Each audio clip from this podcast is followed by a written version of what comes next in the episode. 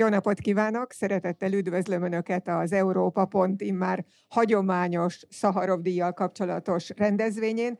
Én Inotai Edit vagyok, és én fogom ezt a mai beszélgetést moderálni. Mint Önök is tudják, az Európai Parlament 2023-ban a Szaharov díjat Maxa Zsina Amininek és az iráni nők élet és szabadság mozgalomnak ítélt. Egyébként ma adták át az Európai Parlamentben a díjat, úgyhogy nagyon időszerűek vagyunk mi is. Az elkövetkezendő körülbelül másfél órában Iránról, az iráni nők helyzetéről, a nők jogairól fogunk beszélgetni, és egy kicsit arról is, hogy ezek a nemzetközi elismerések vajon kiválthatnak-e bármiféle változást Iránban. Meghívott vendégeink Sárközi Miklós történész, iranista, a Károli Gáspár Református Egyetem oktatója, és dr. Hegedűs Ildikó pszichiáter, a Kordélia Alapítvány munkatársa és a beszélgetés végeztével pedig szeretettel meghívjuk Önöket egy kis büfére, ahol az iráni konyha ízeivel ismerkedhetünk majd meg.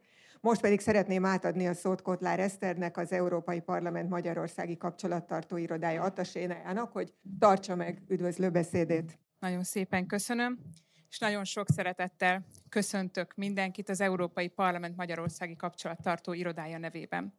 Az Európai Parlament elkötelezett az emberi jogok, a gondolat és a szólásszabadság védelme mellett. Az Európai Parlament Szaharov díja ezen a téren az ezen a téren világszertetett erőfeszítéseket hivatott elismerni és díjazni. Ezt a díjat, a Szaharov díjat első alkalommal 1988-ban adták át, akkor Nelson Mandelának és Anatoli Marcsenkónak. Őket az elmúlt 35 évben olyan személyek, csoportok és szervezetek követték a díjazottak sorában, akik vagy amelyek kiemelkedő módon járultak hozzá a gondolatszabadság védelméhez. A díj elsősorban a véleménynyilvánítás szabadságát, a kisebbségek jogait, a nemzetközi jog tiszteletben tartását, a demokrácia elmélyítését és a jogállamiság érvényesítését támogatja. A díjon és az ahhoz kapcsolódó hálózaton keresztül az Európai Unió támogatást nyújt a díjazottaknak, megerősíti őket a választott ügyükért folytatott küzdelmükben. Több díjazott, miután a Szaharov díjat is megkapta, többek között Nelson Mandela, Malala Yousafzai, Denis Mukwege és Nadia Murad kapott később Nobel békedíjat is. Idén pedig, ahogy már hallhattuk a felvezetőben, Maxa Zsina Amini és az iráni Nők Élet és Szabadság mozgalom kapta az Európai Parlament Szaharov díját. Maxa Amini 22 éves iráni kurd nő volt, aki 2022. szeptemberében halt meg azután, hogy az iráni biztonsági szolgálatok fizikailag bántalmazták, mielőtt őrizetben volt. Halála tömeges, nők által vezetett tüntetéseket váltott ki Iránban. A díjat a mai napon Roberta Metzola, az Európai Parlament elnöke adta át Strasbourgban. Az elnök beszédében kiemelte. Az idei gondolatszabadságért járó Szaharov díj tisztelgés az összes bátor és rendíthetetlen iráni nő, férfi és fiatal előtt, akik a fokozódó nyomás ellenére folytatják a harcot jogaikért és a változásért.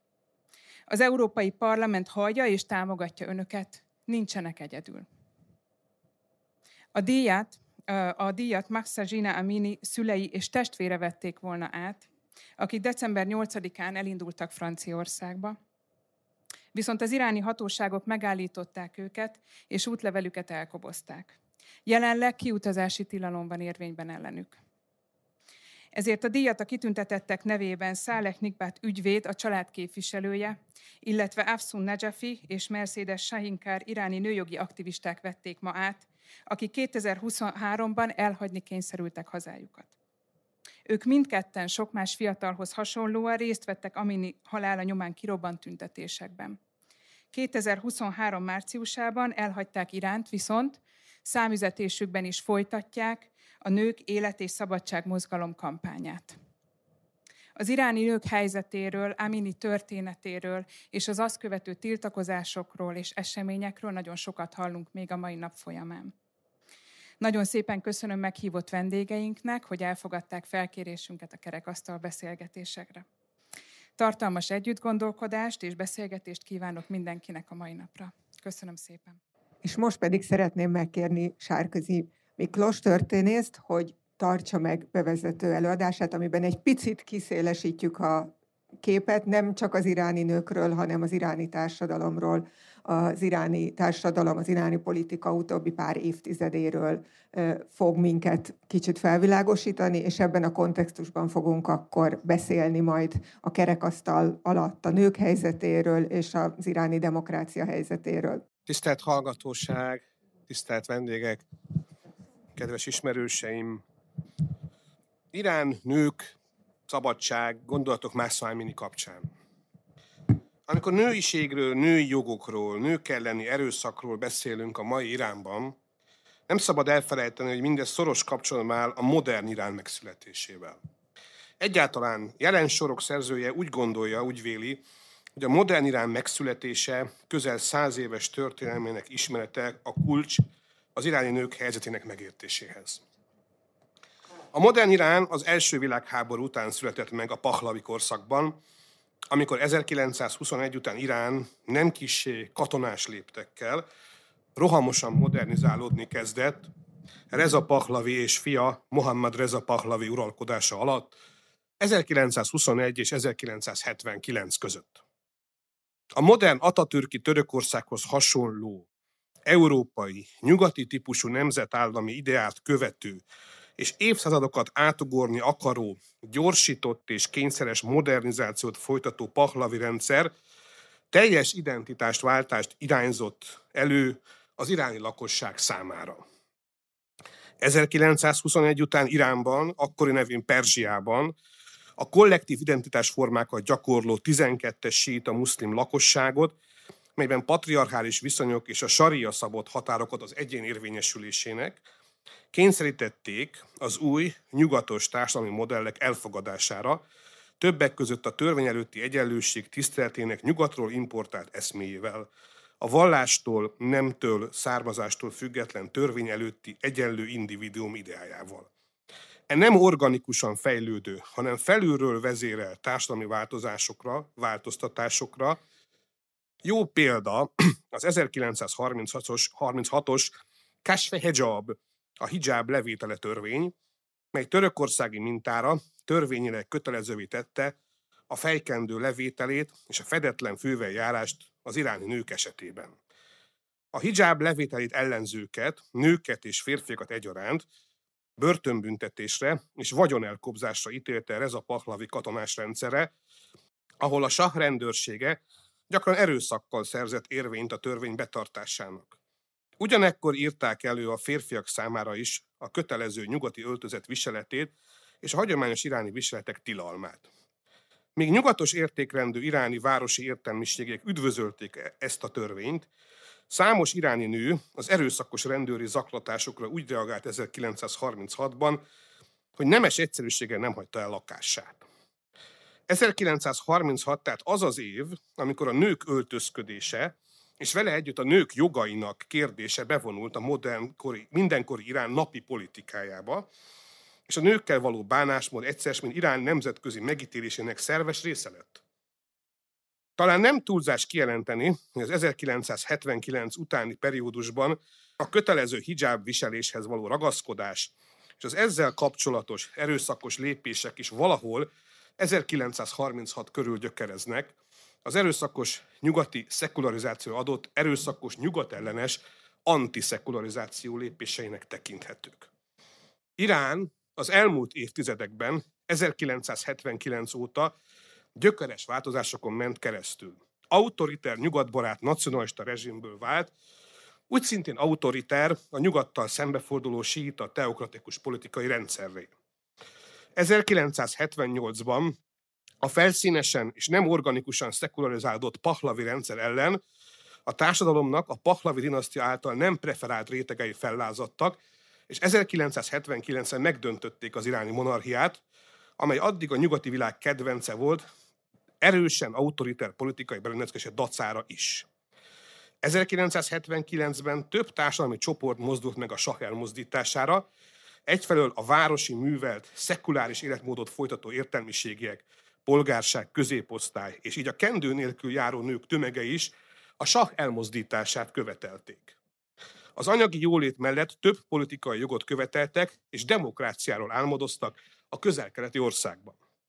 Másfelől a társadalom radikalizált csoportjai, mint az iszlamisták, kommunisták és muszlim marxisták által a sah, álltak a sah elleni felkelés élére.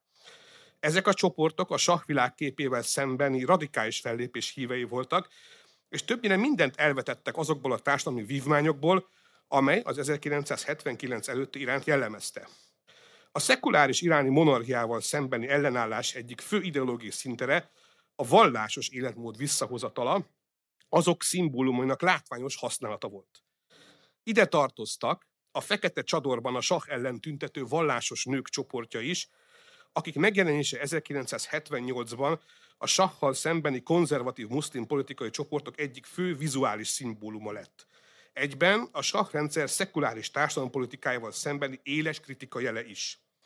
Khomeini híveinek célja az 1979 előtti világi iráni alkotmányban deklarált társadalmi berendezkedés elvetése és a saria az iszlám jog síita hierarchikus szemléletének visszahozatala volt a sah bukása esetén.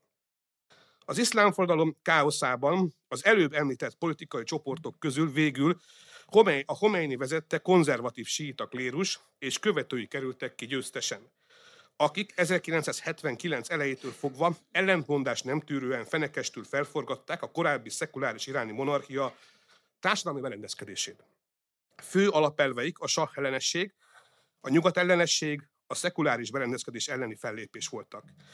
Mindezek jegyében 1979. márciusában Khomeini, mint Irán új vezetője, elrendelte, hogy a nők nyilvánosan nem mutatkozzanak kendő nélkül, Mindenre az iráni nagyvárosok kevésbé vallásos női, asszonyai egyhetes tüntetésekkel reagáltak 1979. március 8 és 14 között, amely egyben a Khomeini elleni első nyilvános ellenzéki tüntetés volt Iránban. És ennek hatására Khomeini dekrétumát ajánlásnak minősítették át.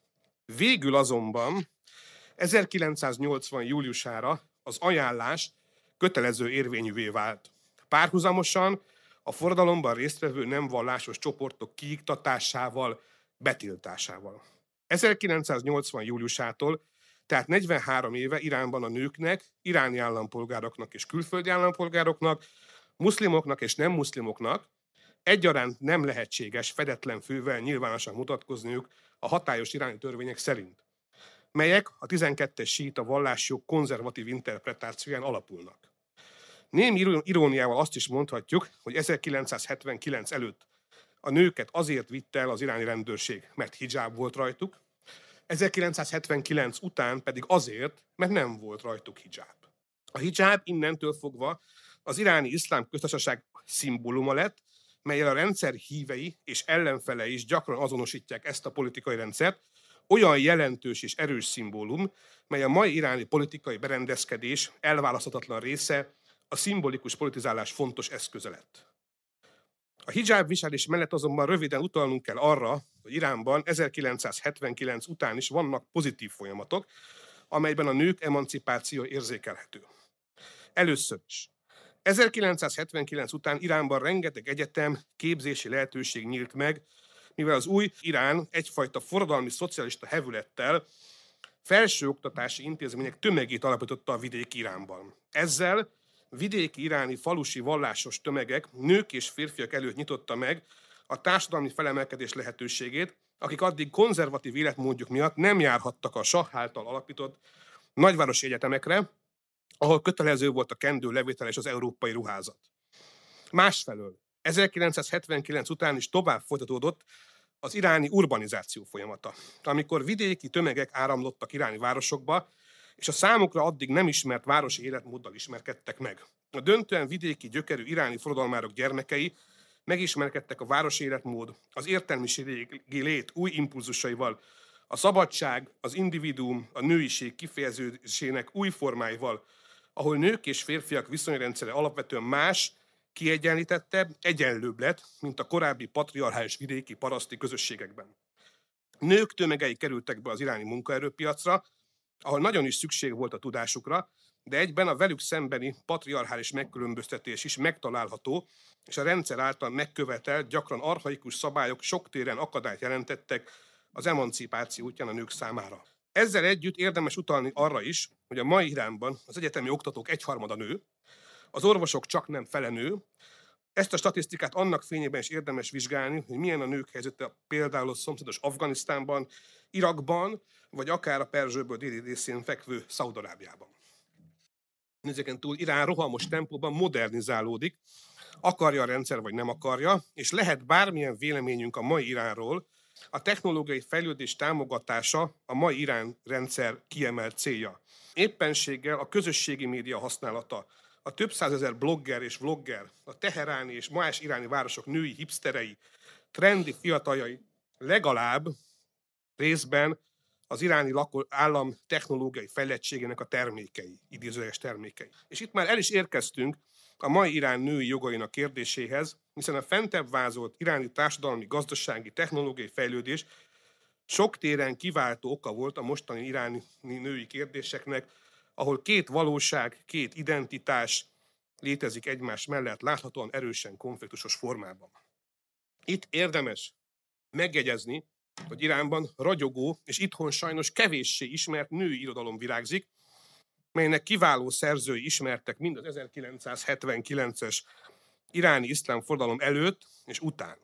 Forughe Farogzad, szókimondó, csodálatos metaforákat használó, és olykor erősen érzéki költészete jól reprezentálja a modern, szekuláris iráni nő gondolkodás módját a forradalom előtt rohamosan modernizáló Iránban.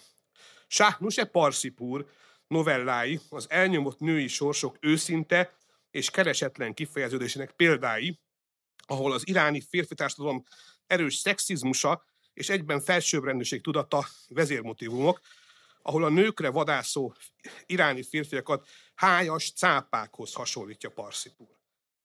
Parszipur nők férfiak nélkül Zanon Bedune Márdan című novellája egyszerre beszél őszintén női sorsokról, és 1953 napjainkig nyúló sorsfordító tragédiájáról a modern iráni történelemben. E novella komoly hatást gyakorolt a modern iráni művészetre, az emigráns iráni filmrendezőnő Shirin Nesát film, film adaptációja az egyik legnagyobb hatású női témájú film Parsipur novelláján alapul, a magyar Tótor szereplésével egyébként.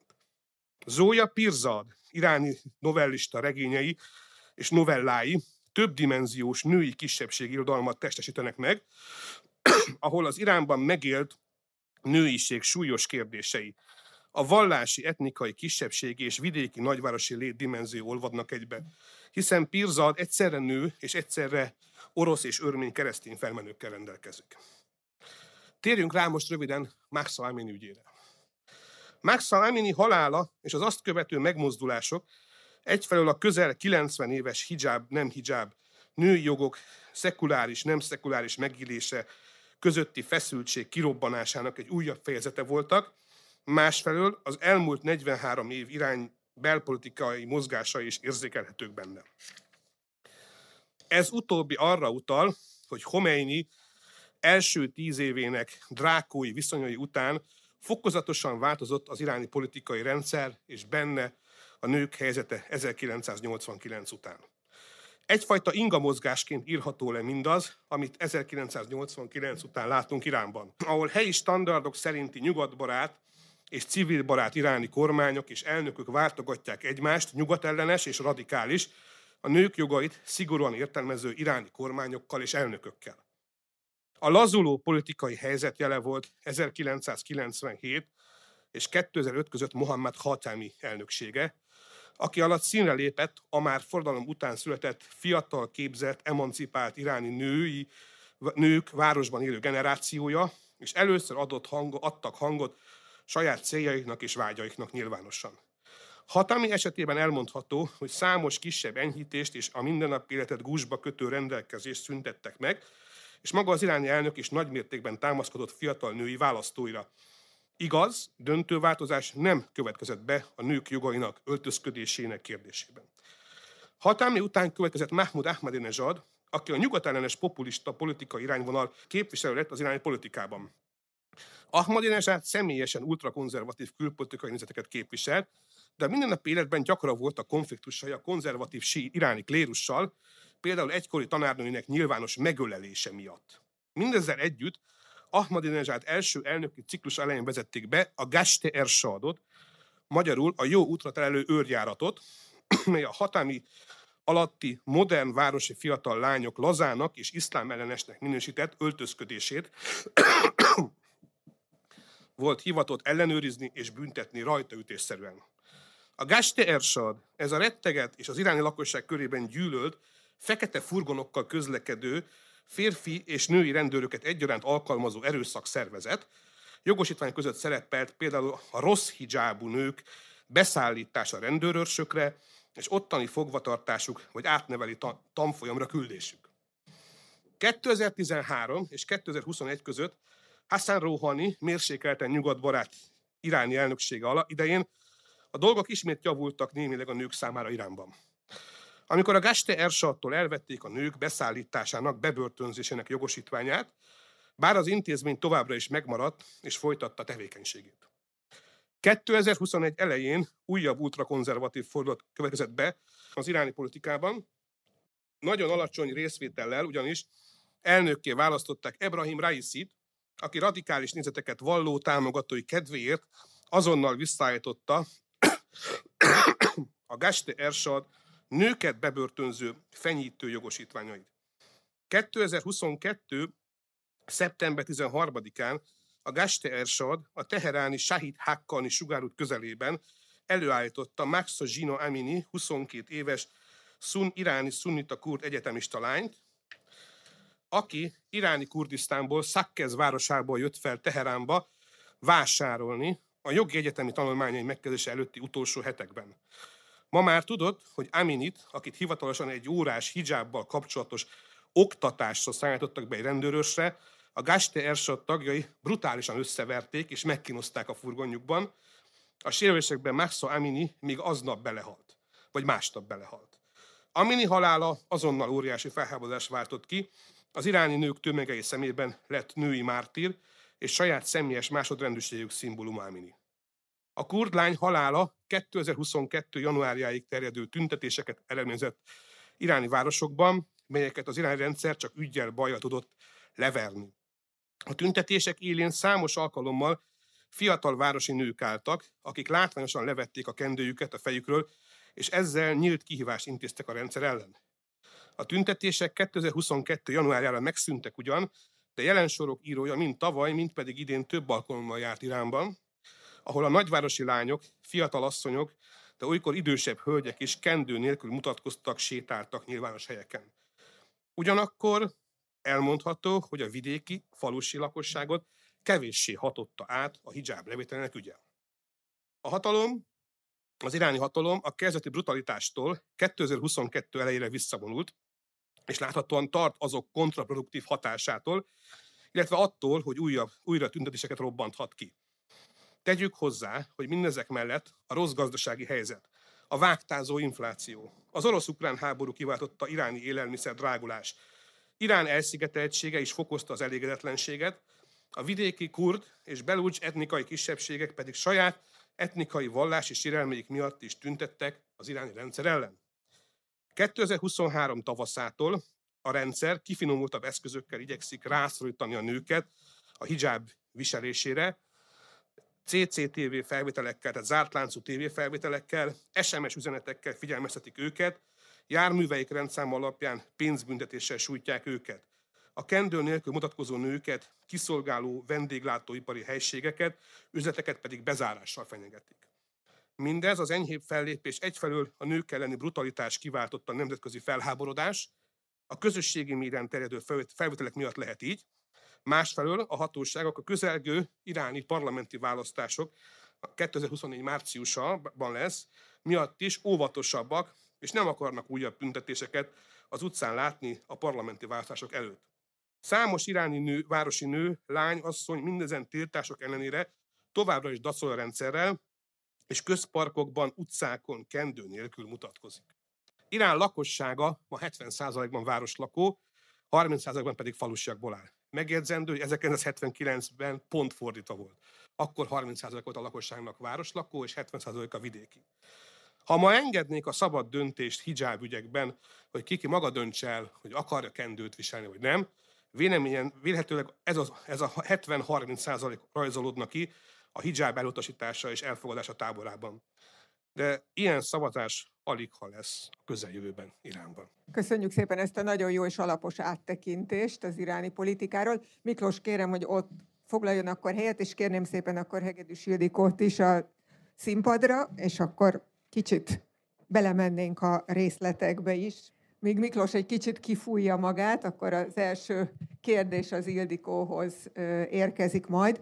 Ugye Ildikó pszichológus, pszichiáter, nem Irán szakértő, viszont menekültekkel sokat foglalkozik. És azt szeretném kérdezni, hogy milyen tapasztalataid vannak Iránból menekültekkel? Egyáltalán mit tudnak elmesélni lelki, testi sérülésekről, esetleg arról, hogy mi elől menekülnek, mit éltek át ott, miért kellett menekülniük? Jó estét, szervusztok, Hegedűs Ildikó, Kordélia Alapítványnál dolgozom. Egy fél mondat csak a program kiírásról, ahol én a vezetőként szerepelek. A vezető nem én vagyok, Hardy Lilla, aki nálam is betegebb, és ezért jöttem én helyettel. 96 óta létezünk és menekültekkel foglalkozunk, köztük nyilván az irániak csak egy viszonylag limitált csoport. Nagyon nehéz kiragadni, hogy most miről beszéljek leginkább. Egyrészt van egy nagyon személyes benyomásom, ami úgy szól, hogy az irániak különlegesek. Persze mindenki különleges, de hát nyilván ez egy nagy-nagy kultúra, és tényleg hihetetlen tradíciókkal, és rendkívül színes. Tehát nagyon sokszor művész lelkek, kulturált emberek azok, akik el tudnak jönni. Nagyon sok ilyen iráni emberrel találkoztam. Általánosságban talán azt emelném ki, hogy tulajdonképpen női menekülőkkel most csak az elmúlt egy olyan négy-öt évben találkozom. Azt megelőzően a 2009-es ugye zöld mozgalom kapcsán, után az akkori tüntetések, az akkori megtorlások után nagyon sok férfi jött, elsősorban vallási alapon menekülőkkel találkoztunk. Most viszont tényleg több nő, és ez nyilván nem egy ilyen igazi statisztika, de szubjektíve jelzi azt, hogy változik a nőknek a, a helyzete is Iránban. Ami szomorú, hogy, és hát ugyanakkor természetes, hogy nyilván azok jönnek, akiknek a, hogy is mondjam, az anyagi helyzete, a kulturáltsága, a tanultsága valamiképpen megengedi azt, hogy jöjjenek, és a néma szenvedő tömegekről viszonylag keveset tudunk. Ö, hát azt gondolom én, de ez így ilyen abszolút, hogy mondjam, dilettáns és nem szociológus meg, megfontolás, hogy a mai rezsim, az, annak egyszerűen már csak azért is jól jön ez a, ez a nagy, tehát azt gondolom, hogy nem csak vallási alapon, hanem tényleg politikai alapon is történik ez a, az iszlám szabályoknak egy ilyen félreértelmezése és, és túlhajtása, mert egész egyszerűen a társadalomnak a felét, az ellenállásnak a felét kapcsolják, lekapcsolják így a, az iráni vezetők, tehát ez a mostani teokratikus vezetés és a követőik. És hát azok az iráni nők, akikről most is tulajdonképpen van három páciensem, igaz, hogy az egyik ő egy transz nemű, hát az egy külön tétel, hogy a, a szexuális másságot azt ugye nagyon durván és súlyosan ö, büntetik és likvidálják Iránban. Vannak emberek, akik ennek ellenére ki tudnak szabadulni. Pszichológiai szempontból, amit én kiemelnék, ami először nekem baromira meglepő volt, hogy mind a, és ez nyilván igaz mind a férfiakra, mind a nőkre, hogy amikor az ember oda jut, hogy mi van otthon, hogy nőttél föl, milyen üzeneteket kaptál szabadságról, emberségről, egyáltalán életről, ami nekem nagyon feltűnő volt sokáig, hogy nagyon sok anya, iráni anya jelent meg, ö, hogy is mondjam, érzelmileg indifferens, nem támogató, egyfajta, nem is tudom, különálló, tehát nem igazán anyai minőségben.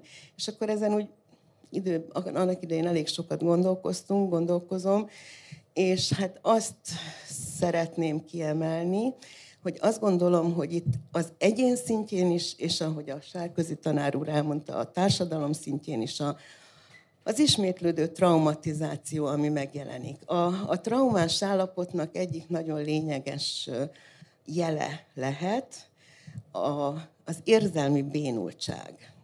Az érzelmi bénultság, amely, a, a, amely az emberi érzéseknek, az adekvát reakcióknak, a, az emberi minőségnek a tagadásáról szól, mind önmagam, mind pedig a, hát az általam nevelt gyerekek számára. Magyarán kicsit ilyen lehet, hogy bonyolultan fogalmazok, vagy körülírósan. Magyarán ezek a páciensek, akikkel találkozom, azt mesélik el, hogy anya hideg volt, nem megértő volt. Anya nem törődött vele, amikor a bátyja összeverte. Anya nem törődött vele, amikor, mit tudom én, bevitték a, a, például ennek a vallásrendészeti oktatásnak a oktatásra, és ez alól nagyon-nagyon-nagyon kevés kivétel van.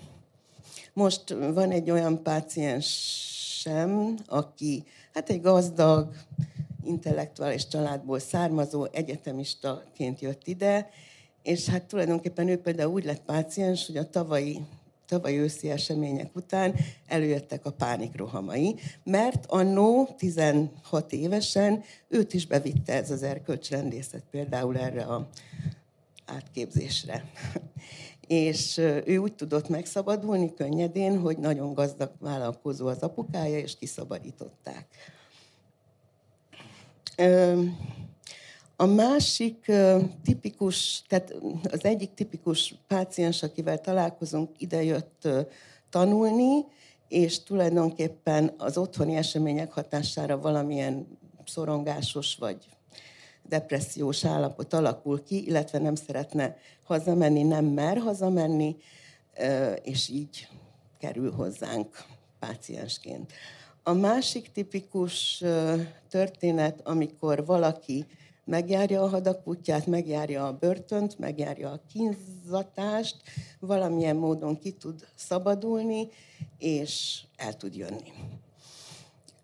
Hát esetleg majd, ha így alakul, akkor, akkor kicsit részleteket is, vagy egyéni történeteket is mondok. Most nem akarom teljesen a szót magamnál tartani. Miklós, ugye azzal fejeződött be az előadás, hogy választások lesznek majd Iránban tavasszal, de mi történik most? Mik voltak a legutóbbi tapasztalataid az utcán? Kifulladtak ezek a tüntetések? Mindenki egy kicsit hátra lépett, tehát az iráni vezetés is talán túlzásba vitte ezt a brutalitást, de hogy a tüntetők is egy picit megtörtek, és úgy érezték, hogy nem érdemes vására vinni a bőrüket? De az 2020, hát azt mondani, hogy tavaly ugye kezdődtek ezek a tüntetések, ugye 20, ugye, amikor 22 szeptemberében, és ezek 23 január, legkésőbb február elejére azért megszűntek. Tehát én akkor bent voltam Iránban, amikor ez elkezdődött. Tehát azon, én nem, nem is olyan messze voltam attól a helytől, teljesen véletlenül, ahol a Mászalmit megölték, vagy és ahol, el, elvid, ahol el, ki, kiemelték. É, és akkor én két-három nappal később hallottam az egyik kollégától, már Irán közepén voltam, akkor én idegen vezettem, hogy valami mozgás van Teheránban, hogy, hogy bemondták, hogy ez az irány televízió nem mondta be. É, és mi még nem láttunk semmit ebből, akik akkor ben voltunk magyarok Iránban. Talán csak annyit, hogy Sírázban úgymond az iráni forradalmi gárdának az ifjúsági tagozata, a Besiege egy, nevezik úgy, egy ilyen biztonsági edzést vagy gyakorlatot hajtott végre a város bizonyos pontjain, és emiatt megkértek bennünket arra, hogy mit tudom én, a programunkat úgy alakítsuk, hogy éppen ott akkor ne legyünk ezeken a helyeken. Aztán utána 23 áprilisában mentem megint Iránba, akkor már nem volt tüntetés. Tehát mondjuk annyi van, hogy több volt a checkpoint, több volt a... De tehát több volt, igazából akkor sem voltak ezek ilyen milliós tüntetések őszintén, amikor ezek zajlottak. Éppenség ez, a, tehát a gond az az volt a rendszer szempontjából, hogy ezek kisebb tömeges, tömeget mozgattak meg, de jóval hosszabb ideig tartottak. Tehát az előző mondjuk 2009-es események, vagy a 2017-es, vagy 19-es megmozdulások, azok ilyen majdnem 100, 150 vagy félmilliós tömeget mozgattak meg, de két-három hét után megszűntek. Itt most az volt, hogy 500 ezer, maximum pár ezer fős fiatalokból, markánsan sok nőből, egyetemistánkból álló csoportok bukkantak fel, kisebb és nagyobb irányi városoknak a terein, és ezek permanensen tüntettek, és láthatóan nem ijedtek meg a rendőrségtől. De ez a, ez a nem ijedtség, ez a 22, 23, bocsánat, hogy még beleszólok, 23 áprilisában is azért úgy látszott, hogy egy csomó embert, csomó fiatal nőt, meg középkorú nőt láttam kendő nélkül, láthatóan félelem nélkül sétálgatva az utcán. De azon kaptam magamat, mert bocsánat, hogy én Iránban nőket fotózok. Nem tudtam, mi a furcsa. Kendő nélküli nőket látok. Egy csomó helyen. Elsősorban a városokban. Ez nehogy azt gondolják, hogy ez valami fajta ilyen, ilyen, ilyen alantas ösztönöket vált ki az emberből, de azért megdöbbentő élmény, hogy 23-24 éve járok Iránba, és ilyen, hogy a teheráni üveg és kerámia múzeum parkjában lányok kendő nélkül telefonálgatnak, vagy a teheráni, mit tudom én, a Parke Lal, az egy ilyen, mint a, a Tulipán Park, ez a teheráni a parkja. Ez ilyen fiatal párok egymás karjait padon fekve, simogatják egymást, nevetgélnek, láthatóan senkitől sem zavartat, vagy legalábbis senkitől sem félve teszik mindezt.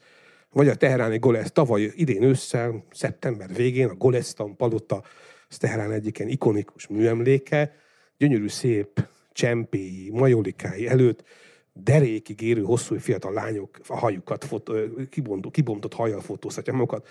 Vidéken időnként lehet látni idősebb asszonyokat, vagy középkorú hölgyeket is, de jellemzően azért, inkább azért, hogy a, amit a vidéket illeti, hát inkább a nagyvárosokra jellemző ez. Kisvárosokban az nem annyira jellemző. Tehát a Sírázban volt például sokan ilyen. Síráz és Teheránt láttam, akik azon helyek közül, hogy nevezzük az ilyen, ahol, ahol ez a mozgalom továbbra is látványosan dacol a rendszerrel de akkor egyenlőre őket nem érte semmilyen retorzió, de nem lehet tudni, hogy mondjuk mikor dönt úgy megint az iráni vezetés, hogy akkor ezt a kis szabadságot is megszünteti. Tehát mennyire, mennyire vannak tudatában a veszélynek, vagy azt gondolják, hogy már igazából meggyőzték a vezetést arról, hogy ez egy, ez egy szabadságjog. Itt két alkorszak van, 23 elejéig ugye ezért rendőri karlapozás, meg könygáz, meg ilyenek voltak, ahol voltak halottak is, ugye elhangzott a filmben. Ugye az, külön választanám iráni Kurdisztánt és iráni Belugisztánt, az, az ország észak-nyugat és délkeleti peremét, ahol ugye a helyi etnikai kisebbségek több másokból sokkal éresebben lázadtak fel. Tehát a nők ott sokkal több, a legtöbb halott ott volt egyébként. De nem feltétlenül a női jogok miatt csak, hanem etnikai kisebbségi vallási jogok miatt. 23 elején az iráni rendszer leállt a nők, nevezzük úgy, bántalmazásával, mert olyan óriási felháborodást keltett országon belül is, hogy úgy gondolták, hogy a rendszer, tehát a gazdasági és politikai súlya hosszabb távon nekik is sokkal többet árt, mint hoz, használ. És végül aztán azt csinálják, hogy, hogy ilyen bekameráz, egy csomó, sokkal több kamera van mindenhol, amelyek ugye felveszik azokat a kocsiknak a rendszámait, amelyekben mondjuk a beszáll a kendő nélküli nő. Vagy egyetemista lányok az egyet iráni kampuszokon SMS-ben kapnak figyelmeztetést, azt hiszem háromszor, ugye, hogy nincs meg a kendő a fejéden, és akkor ennyi, beennyi, meg különben kirúgunk az egyetemről. Vagy olyan van, hogy beszáll az illető a teheráni metróba, vagy a meshedi metróba, ugye le kell olvasni a, a kártyáját, ott a, olvashatni a bejáratnál, és ugye ott a kamera, és ugye a, a, a számítógépre ráviszi azonnal egy rendszer az adatait, és kivetítik egy monitoron, hogy maga, maga, maga, maga kendő nélkül van. Legyen szíves, vegye fel a kendőjét, nyilvánvalóan ezek után az illetőt be tudják azonosítani, hogy hol lakik, tehát pénzbüntetések vannak, hogy bezártak plázákat, boltokat, mert ugye sok, túl sok a kendő nélkül nő benne. Ki vannak téve hoteleknek a hotelek bejártán voltak ilyen könyörgő leve, poszterek, hogy kedves vendégeink, a mi jövőnk érdekében legyenek szívesek kendőt viselni.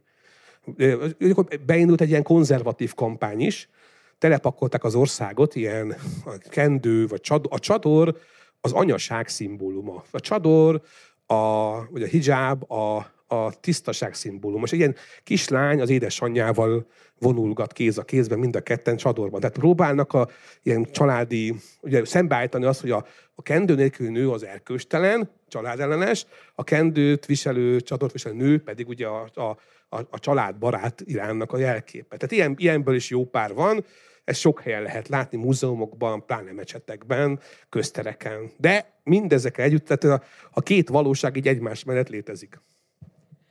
Ildikó, egy kicsit tágítsuk a, a kört. Ugye most Miklós azt mondta, hogy talán a brutalitás az, az visszaszorulóban van, de azért nagyon sok menekült nő arról számol be, hogy őket azért nagyon durva fizikai erőszak, bántalmazás érte.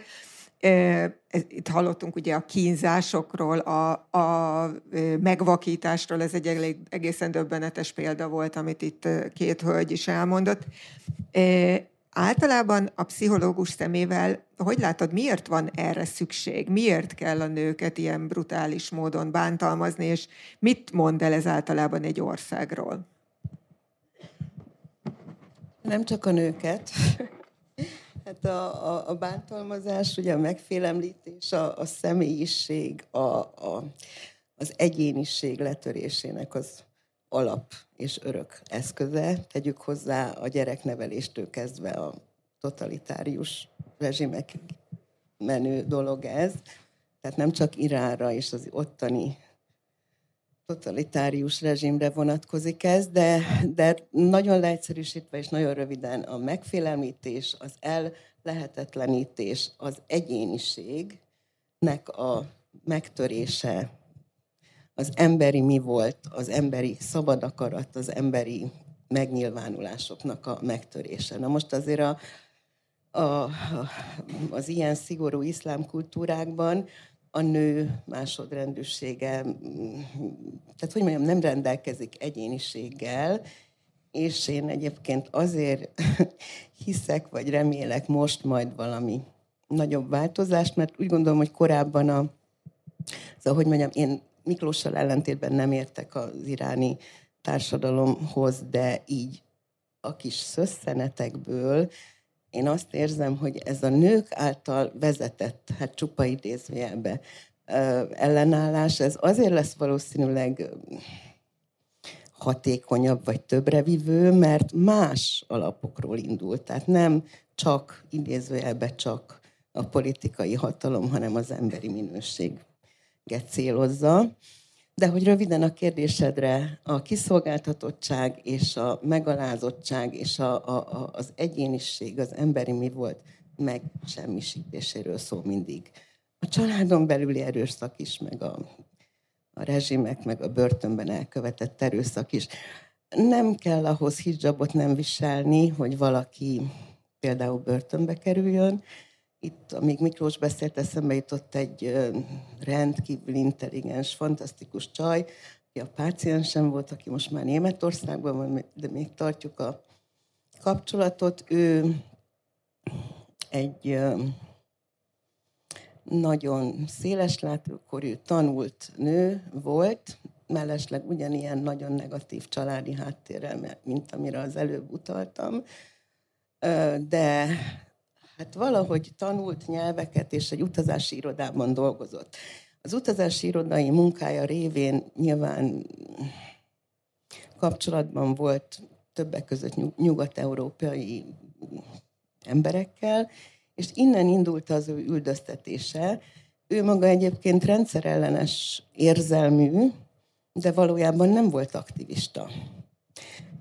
valójában nem csinált úgymond semmit a rendszer ellen, és most azon gondolkoztam, hogy ő tulajdonképpen igen, ő még a, a Maxa halála előtti időszakban került börtönbe, 2022 elején, ha jól emlékszem. De mindegy, ez nem is a lényeges. A lényeg az, hogy hogy miután őt elkezdték lehallgatni, vegzálni, kihallgatni, és ő azért így tartotta magát, tehát hogy nem... Az első vád ellene az volt, hogy ő izraeli kém, ami hát nem izraeli kém, és ezt nem, nem, nem nyelte be rögtön. Ekkor került börtönbe, ahol hát meg nem erőszakolták, de ilyen szexista, abuzív, verbális bántalmazás, illetve azért azt tudni kell az iráni börtönökről, én ugye elég sok verzióban hallgattam már ezt meg. Általában pici cellák egyéni, tehát egyedül van benne, sötét van, csak a, az ajtón keresztül van egy ilyen, mit tudom én, kicsike kis ablak rácsokkal, ott jön be fény. van benne egy ilyen prics, a téglalap alakú hashtagnek a, a, a hátsó végében van egy ilyen és alacsony fallal elválasztott, hát nem fal, ilyen át kell rajta menni, ott van egy WC, meg egy, egy csap, de a csapot azt úgy kell elképzelni, egy ilyen falból ilyen 50 centi magasságban egy ilyen hidegvizes csap. Ez a fürdőszoba, mellette a WC és egy plics, ez a, ez a cella. Mondjuk konkrétan ez a lány, akiről beszélek, hát lány, 41-2 éves asszony, ő azt hiszem két hétig volt itt, de hát önmagában ez a, tehát a kínzásnak egy ilyen alapeszköze, ez az érzékszervi depriváció. Nem tudod, hány óra van, nem tudod, milyen napszak van. Egy idő után, ő is azt mondta, hogy egy fél nap után, vagy nem tudja, hogy mennyi, de egy bizonyos idő után elveszített minden kapcsolatot a önmagával is, meg a külvilággal is. Na, nem akarom nagyon részletesen, uh, annyit azért, hogy a, például az ő kihallgatásai során Két férfi végezte a kihallgatást, egyik a háta mögött, a másik szembe, intim életébe, a barátjával való szexuális életére tettek megjegyzéseket. Arról kérdezgették, különböző módokon fenyegették, hogy a családjával mit csinálnak, hogyha ő nem működik együtt. A barátjának, tehát a, az élettársának, a pár, párjának a, az anyukája súlyos rákos beteg volt, a, a neki megvásárolható ö, gyógyszernek a, a megvonásával fenyegették, és akkor végül ez volt az a pont, amikor ő aláírt egy olyan ö, megállapodást, hogy ők, hát őt kvázi beszervezik, és ö, hát valamiképpen a rendszernek a, ugye ezt is ismerjük, ez is egy nagyon megszokott kényszerítő eszköz, és pszichés kínzás, de ez az utolsó, tehát 14. napon történt meg, hogy ő aláírta ezt a, ezt a egyezményt. A megelőző napon elvitték egy szobába, ahol mutatták, hogy ott fogják, tehát a, az álkivégzés, az is egy ilyen visszatérő kínzási forma. Úgy csinálták, úgy rendezték azt a szénát, hogy őt most ki fogják végezni, mivel nem hajlandó erre a megegyezésre. És aztán az utolsó napon úgy szabadult, hogy aláírta ezt a, ezt a megegyezést. Egyrészt az álkivégzés fenyegetettsége, másrészt a barátja anyukájának az életmentő gyógyszere miatt. Ö, ő aztán Hát egy jó pár hónap alatt sikerült valahogyan elintéznie, hogy tanulóvízummal került Magyarországra. Elvben itt az egyik egyetemnek a, a diákja volt, valójában nem kezdte el itt ezt a, ezt a tanulmányt, hanem dolgozott egy darabig pincérnőként, egy rendkívül, rendkívül reziliens és erős csajról van szó, aki ezt így nagyon jó végigcsinálta, és azt hiszem, hogy áprilisban járna most majd le a tanuló vízuma, és uh, igazából szeptember 16-án, ugye, amikor meghalt a Maxa, a, a kurdlány, aki, akiről, aki most kapta ezt a díjat, uh, akkorra szerveztek volna elvben itt Magyarországon a Deák téren egy megmozdulást. És ő is kapott, nem tudom már melyik csatornán, egy plakátot erre, hogy szeptember 16 Deák tér, amire elmondta, csak elment, ezt csak érdekességként mesélem el, hogy más iráni pácienseim mondták, hogy ők el sem mennek, félnek, félelemből nem mennek el. Ő elment, nem látott senkit, egy 15-20 percet várt, majd hazaindult, amikor egy férfi követte, perzsául, tehát fárszi nyelven szólította meg a nevén, és megkérdezte, hogy mit keres itt. Szó szót követett, aztán ez a páciens mondta, hogy hívja a rendőrt, hagyja békén. Ez ugye itt ma Magyarországon szeptember 16-án, és akkor a férfi odafordult hozzá, és közölte, hogy azért vigyázzon, mert még vannak otthon mm, családtagjai, rokonai, igen. És akkor ez volt az a pont, amikor ő úgy döntött, hogy, mert először nem volt egyértelmű, de aztán úgy döntött, hogy menekült státuszért folyamodik, és hát latolgatás után úgy az lett a döntés, hogy nem itt Magyarországon, hanem Németországban. Úgyhogy most Németországban van egy, egy menekült táborban, tartjuk még a kapcsolatot. Őt fizikailag hát talán kétszer bántalmazták, de nem súlyosan, hát idézőjelben csak falhoz, falhoz verve, de egyébként valószínűleg ugye Maxának is ilyen szubdurális vérzése lett, mikor a fejét a, a, az ajt, a kocsinak az oldalához verték, és abba halt bele. De hát a, a, ez a pszichés kínzás és bántalmazás, ez egyértelmű ebben az egész történetben. Ja, és azt még nem is meséltem el, még, még gyorsan egy mondat, hogy ugyanez a lány, akivel mindez ugye körülbelül 40 éves kora körül történt meg, amit elmeséltem, megelőzően 20, 25 és 30 között őt megerőszakolta egy, hát egy ilyen ezoterikus csoportnak a vezetője, akiről, aki nem egyébként nem pont iszlamista volt, de nyilván abban a kultúrában kinőtt. Hát egy ilyen guru, egy ilyen önjelölt guru, akiről aztán kiderült, hát maga az erőszak, a szexuális erőszak is ö, annyira durva volt, hogy a kulcsontja tört el. Tehát ő, ő már egyszer egy ilyen nagyon súlyos, ö, hogy is mondjam, szex sex-related traumát átélt, de amit ebből ki szeretnék emelni, az az, hogy ezt otthon nem mondhatta el, amikor otthon egyszer elmondta az anyjának, az anyja nem hitt neki, illetve aztán ez, ez egy rendkívül agilis, értelmes, okos lány, aki kiderítette, hogy abban a csoportban nem ő volt az egyetlen. 11 nőről volt egyértelmű, vagy 11 nő jelentkezett, hogy őt is őt is szexuálisan bántalmazta, megerőszakolt ez a férfi. Elindultak bíróságra, a, a tárgyalás előtt öten maradtak, majd a következő tárgyalásra ketten maradtak, majd a, az azt követő menetben az ügyvédje azt javasolta, hogy inkább lépjenek vissza. Miklós, beszéljünk egy kicsit akkor a nők helyzetéről. Itt több mindent érintett Ildikó. Nekem az egyik kérdésem az az lenne, hogy a, Time magazinban olvastam nem olyan régen, azt írták Iránról, hogy kevés olyan ország van, ahol a nagymamáknak szélesebb körű jogaik voltak, mint a most az unokáknak, hogyha az a pehjük van, hogy nőnek születtek. De azért ez a rendszer szemlátomás tart is a nőktől.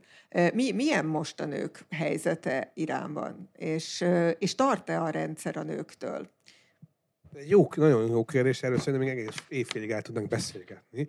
Ez egy nagyon, szerintem Irán egy ilyen ambivalens hely. Tehát az, hogy itt most a iráni nők jogairól, európai értelemben vett emancipációról tudunk beszélni, ennek az az alapja az továbbra is szerintem, hogy itt van egy, egy olyan modernizmus, egy olyan modern Irán, amely száz éve próbál felzárkozni technológiailag, részben társadalmilag. Na most a nőknek a helyzetével kapcsolatban, tehát minden rendszernek megvolt a maga nőképe. A, a sakkorában az európai, vagy nyugati típusú szekuláris női modell támogatása zajlott, annak rendkívül sok pozitívumával. Ugyanakkor azért például, mint mondtam, a lakosság jelentős része azért nem szekularizálódott, ennek különböző okai voltak, és azok a közösségek a, nem biztos, hogy pozitívan éltek meg olyan dolgok, hogy egyik napról a másikra kellett a FAEK-t az atomprogramig eljutni.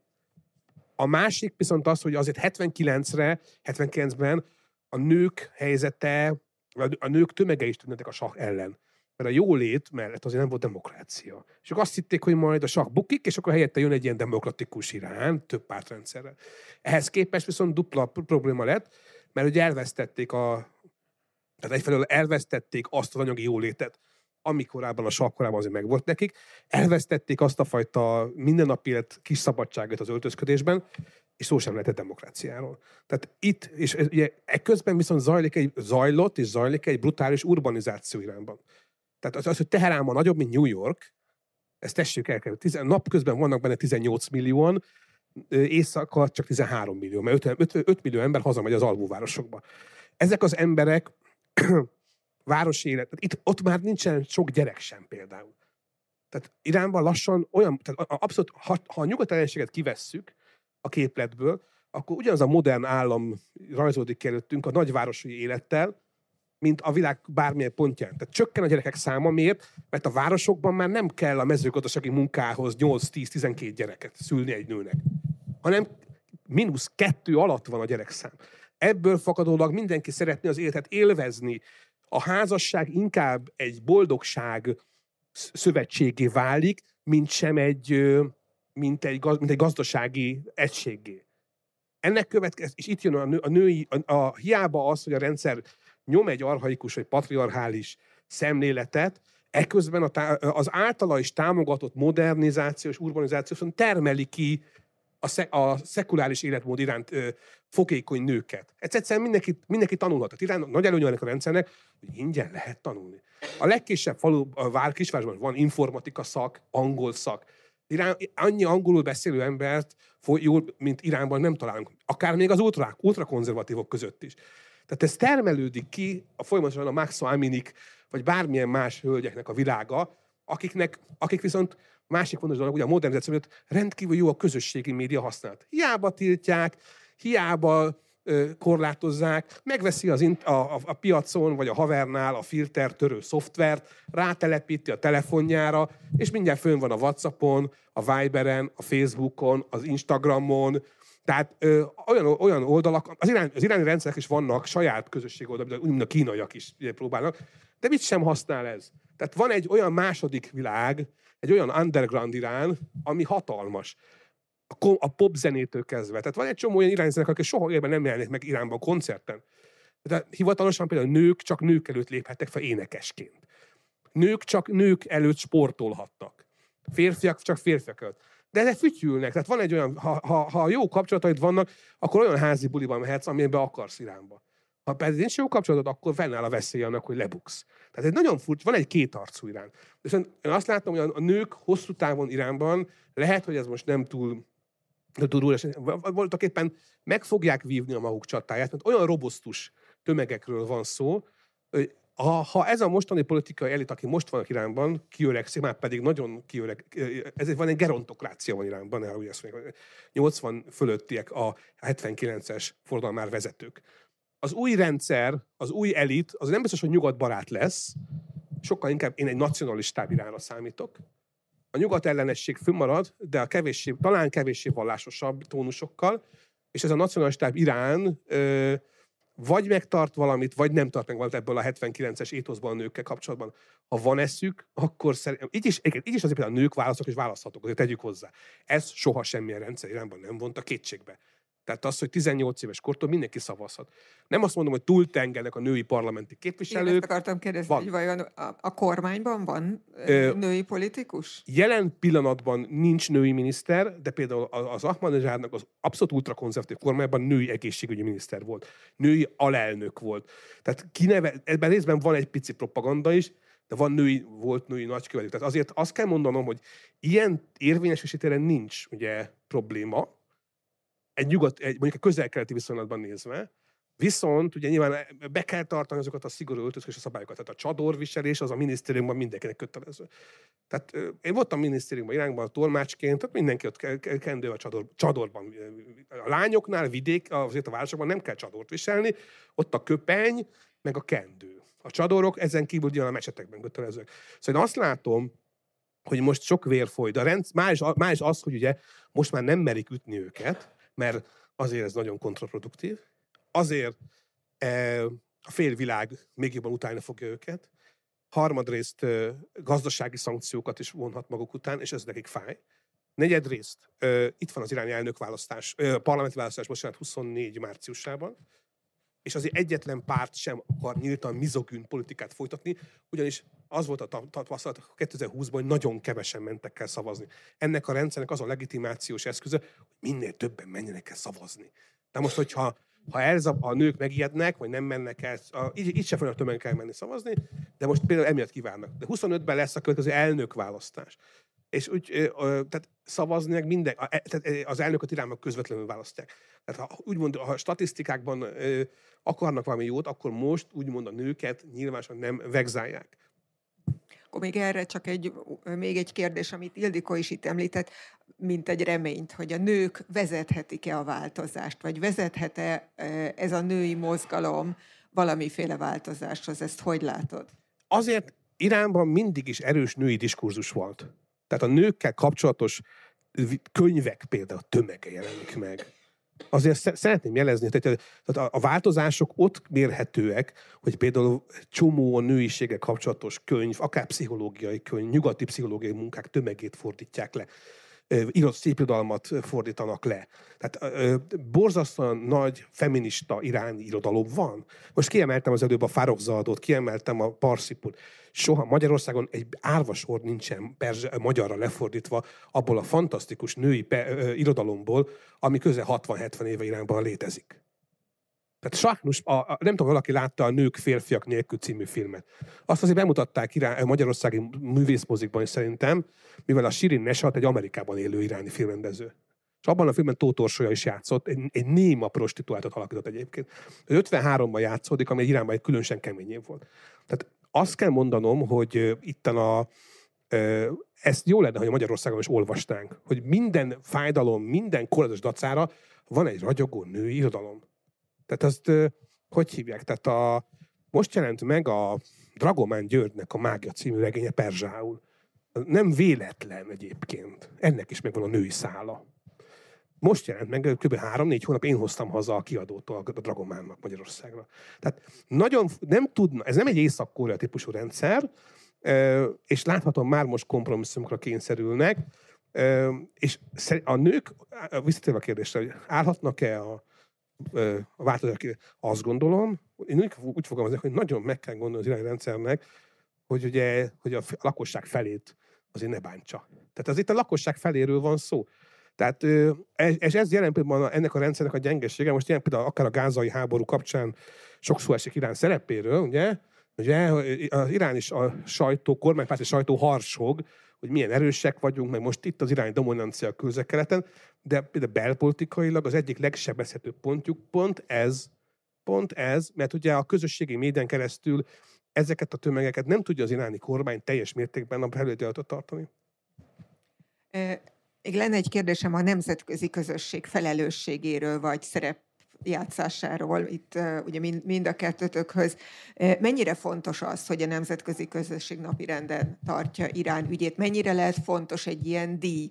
Ugye nem csak a Szaharov díjat kapta meg egy iráni nő, hanem az idei Nobel békedíjat is egy iráni nő kapta meg, aki börtönben ül, és akinek a ha jól láttam ott a közvetítésen, talán a két gyereke és a férje volt jelen, ők Párizsban élnek számüzetésben, de a, a nő, akit díjaztak, az ugye nem is tudom, talán hat évre ítélték, és, és ott ül egy, egy börtönben. Tehát azért a nemzetközi közösség odafigyel Iránra, segíthet-e ez? Mondjuk Ildikó, te hogy látod a saját tapasztalatodban, mennyire, mennyire fontos ez azoknak az embereknek, akiknek el kellett hagyniuk a hazájukat? Nagyon. Alapvetően nagyon politológiai megfontolások alapján nem tudom ezt átlátni, hogy mennyire hosszú idő, amíg ez a külső reakció segít, nyilván segít, de az jut eszembe, hogy a, ugye a trauma, a súlyos trauma, ami a személyiséget roncsolja, ami az emberi létet ellehetetleníti, stb. Ugye egyéni szinten is azt tartjuk, egy-egy ember szintjén is, hogy a bármilyen trauma, akár kisgyerekkori, akár, akár szülői, akár rezsim által, bármilyen kényszerítés, trauma ö, gyógyulásának az esélye ott kezdődik, amikor van ember, van másik, akinek elmondható, és van olyan helyzet, van olyan hangulat, van olyan lelki állapot, hogy elmondható. Tehát biztonság, nyugalom, és a másik, aki van neked.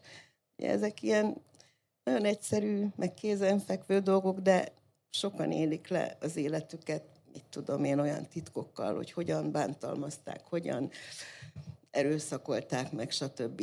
őket, akár családban, akár ugye valamilyen rezsim börtönében. Szóval magyarán az egyéni trauma gyógyításának is a numero egyes pontja a megoszthatóság és a, az értő hallgatóság, most csupa idézőjelbe, és én azt gondolom, hogy a dolgok úgy általában az életben ilyen hogy mondjam, egyfajta szinkronicitásban vagy párhuzamosságban léteznek, tehát egészen biztos, hogy a társadalmi traumák, tehát nem az egyén szintjén, hanem mondjuk egy egész társadalom szintjén történő traumatizáció, ami most Iránban, vagy hát nem most, évtizedek óta a nőkkel történik, annak is az első szintje a gyógyuláshoz, a változáshoz, az a megoszthatóság, és az a fajta megoszthatóság, amikor van reakció, a hallgatóság. A hallgatóság jelen esetben ugye az egész világ, aki ezt végignézi, hogy mi történik. Tehát ilyen értelemben úgy gondolom, hogy alapvető az, hogy a nemzet, úgymond a nemzetközi közösség, de akár az egy-egy ember is úgy, úgy egy lépést, egy gondolatot, egy érzést megfogalmazzon, tegyen. Tehát igen, nyilván nem véletlenek ezek a, tehát a Szaharov díj, meg most a, a Nargesznek a, a Nobel békedíj. Tehát nyilván ezek fontos lépések. Nyilván nem közvetlen, direkt hatásúak, de ahogy Miklós is elmondta, itt a választás, stb. biztos lesz valami kis enyhe hatása. Miklós, hogyan hat ez magára a rezsimre, amikor jönnek ezek a nemzetközi díjak, elítélések, ugye hát ez végül is a rezsim elítélése. Érdekli ez egyébként az ottani uralkodó vagy kormányzó rétegeket? Nyilvánvalóan tudják, hiszen nagy mennyiségű, nagy számban élő iráni emigráns él az EU-ban. Ezek az emberek elsősorban vagy politikai okok miatt távoztak Iránból, vagy gazdasági okokból távoztak Iránból. Többségük szekuláris identitásúként él az EU-ban, tehát ők könnyen tudják magukat a Nárgesszel is, meg a Maxával is azonosítani. Ezeknek eléggé sok helyen felbukkannak tüntetéseken. Iránon belül ez a rendszer szerintem önmagában a Max díj nem fogja megrendíteni, de nyilvánvalóan ez egy jelzés, és ugye jelen pillanatban az EU-nak, meg Iránnak mély ponton vannak a kapcsolatai. Ennek fő kiváltókkal nem csupán a Max Salmin ügy miatti, mondjuk a Macronnak a kiállása például, az iráni nők mellett, de például, hanem az, az orosz-ukrán háborúban vivo, szerepet játszott, ismert irányi szerep, fegyvereladások, és a jelenlegi, nevezzük úgy gázai konfliktusban mutatott iráni álláspont. Tehát összességében a, a, a Max Halmini ügy, a Max Halmini díja és az iráni nők helyzete az iráni rendszer szemében úgymond ez csak egy ürügy arra, hogy Iránt úgy mondani, az nyugat legyőzze már megint, vagy meg, megalázza, tehát ők ezt politizálják. Ettől független azonban továbbra is az a benyomásom, hogy mivel, hogy itt az nem egy, nem egy zárt országról van szó, itt jönnek, mennek az országú. Aki nem követel nagy bűnöket, ezek közül is haza tud menni, stb. stb. Tehát komoly a mozgás Iránon belül, meg Iránból kifelé, oda-vissza. Tehát ennek meg lesz a hatása, Viszont itt azt is tegyük hozzá, hogy a gazdasági helyzet, vagy a politikai helyzet szerintem döntőbb tényező a mai Irán megváltozásának a kérdésében. Ez az én mostani véleményem. Nem, ugyanakkor az egyik legérzékenyebb pont valóban az, hogy ne, az ország lakossága felét ne vegzáljuk, mert abból arra rájöttek, a, a mostani rendszer rájött, hogy ebből csak rossz, az ország politikai rendszer számára nem számít semmi jó. Még egy utolsó kérdésem lenne, és akkor szerintem itt meg, meg is nyitnánk a lehetőséget a közönség számára, és ez a közösségi média szerepe. Ugye itt általában egy ilyen diktatórikusabb országban ott szokták kezdeni a médiának a hát ellenőrzését, hogy a közösségi médiát próbálják valamilyen szinten, vagy az internetet próbálják korlátozni. Történik ilyen Iránban, vagy ez történik, csak kevés sikerrel? Hogy, hogy működik ez? Próbálkozni lehet, de nem nagyon megy nekik. Igazából a rendszer két dolgot csinál, próbálja filterezni. Tehát például Iránban bemegy az ember, akkor mondjuk nem tudok mondjuk Facebookozni. De hogyha mondjuk egy jobb fizetős VPN-t rátelepítek a telefonomra, azon megy. Az irányák, ezt mint mondtam, a, a fekete piacon bevásárolnak. Tehát mindenki meg tudja ezt oldani. Ugye a rendszer manapság azt csinálják egyébként, hogy ilyen konzervatív újításként ők maguk hoznak létre közösség, üzenetküldő rendszereket, amikor a tüntetések voltak, akkor például lekapcsolták a, az irány, amit tudtak, lekapcsoltak. Például lekapcsolták az internetet. Ha más nem ment, akkor lekapcsolták az internetet. Tehát, hogyha ez, ez, ezt elég hatékonyan csinálták, de még ezzel együtt is azt lehet látni, hogy Irán annyira fejlett ország, hogy egyszerűen nem, ez nem egy észak nem egy Szomália. A rendszer egyik alapelve a technikai fejlődés. Hogy mi 79, 79 óta mutassuk meg a nyugatnak, hogy a saját erőforrásokban tudunk legalább olyan fejletek lenni, mint ők, vagy még fejlettebbek. Tehát ezáltal támogatják a technológiai fejlődést. Tehát például az internet használatot. Tehát a, ugye van egy ismerősöm, azt mondja, hogy Iránban még a nagymamák is whatsappoznak. És ez tényleg így van. Tehát ö, azt lehet mondani az irányiak szemében, én egy senki vagyok, mert én nem használok WhatsAppot. Sok irányi megdöbbent, miért, miért nem nézd egy WhatsAppod? Mondom, nem. Persze, mert 25 irányi hívogatna egyszerre. Tehát ezeken arra nincs szükségem. Tehát azt kell, e, tehát e, e, egyszerre támog, de, és vannak például konzer, nem, nem csupán reformista bloggerek, hanem vannak konzervatívok is. Tehát a rendszer barát csoportok, erre is azért érdemes figyelni. Az iráni forradalmi gárdának is van cyber hadserege. Nem is akármilyen. Tehát az rendszeresen támadják mondjuk az izraeli oldalakat.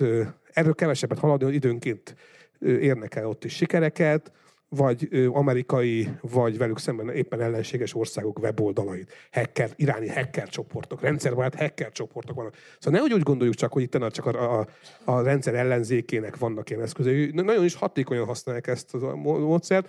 Tehát ez egy ilyen fura kettősség, tehát a, a közösségi médiában mindenkinek megvannak a kommunikációs csatornái, ugyanakkor nagyon könnyen meg is lehet az illetőt találni.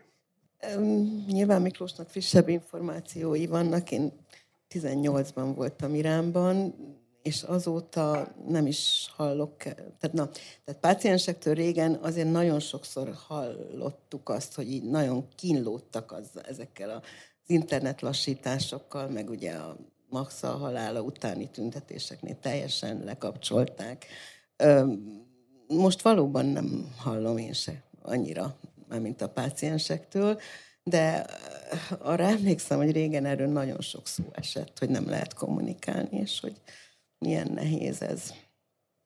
Hát meg gondolom azok, akik eljönnek, azok is szeretnének az otthoniakkal persze, kommunikálni. Persze, persze, igen. És az talán nagyon, az fontosabb is talán, hogy tartsák a kapcsolatot valahogyan. Valójában a most tani infók úgy nem nagyon szólnak erről, tehát valószínűleg ez mostanában működik, vagy kevésbé problémás. Néhány éve volt egy, szerintem nem megvalósult terv, hogy Irán le akart az internetről válni, és egy külön Irán netet akartak hozni. Tehát ez nem jött össze nekik, de tehát ez nagyon komolyan, csak az ország technológiai fejlettségének egy, egy jelképe, hogy ez komolyan felmerült. De végül nem csinálták meg, de egy olyan ország, ahol a nanotechnológia, atomprogram, klónozás, tehát minden megvan, minden high-tech megvan, nem zárhatok ki, hogy például a konzervatív elit egy ilyen irányba lép el, hogyha megint az online térben őket nagyobb nyomás alá helyezik. Nagyon szépen köszönöm a résztvevőinknek, Sárközi Miklósnak és Hegedűs eh, Ildikónak, hogy itt voltatok, és megosztottátok velünk a tapasztalataitokat, gondolataitokat, és kérnék szépen egy tapsot.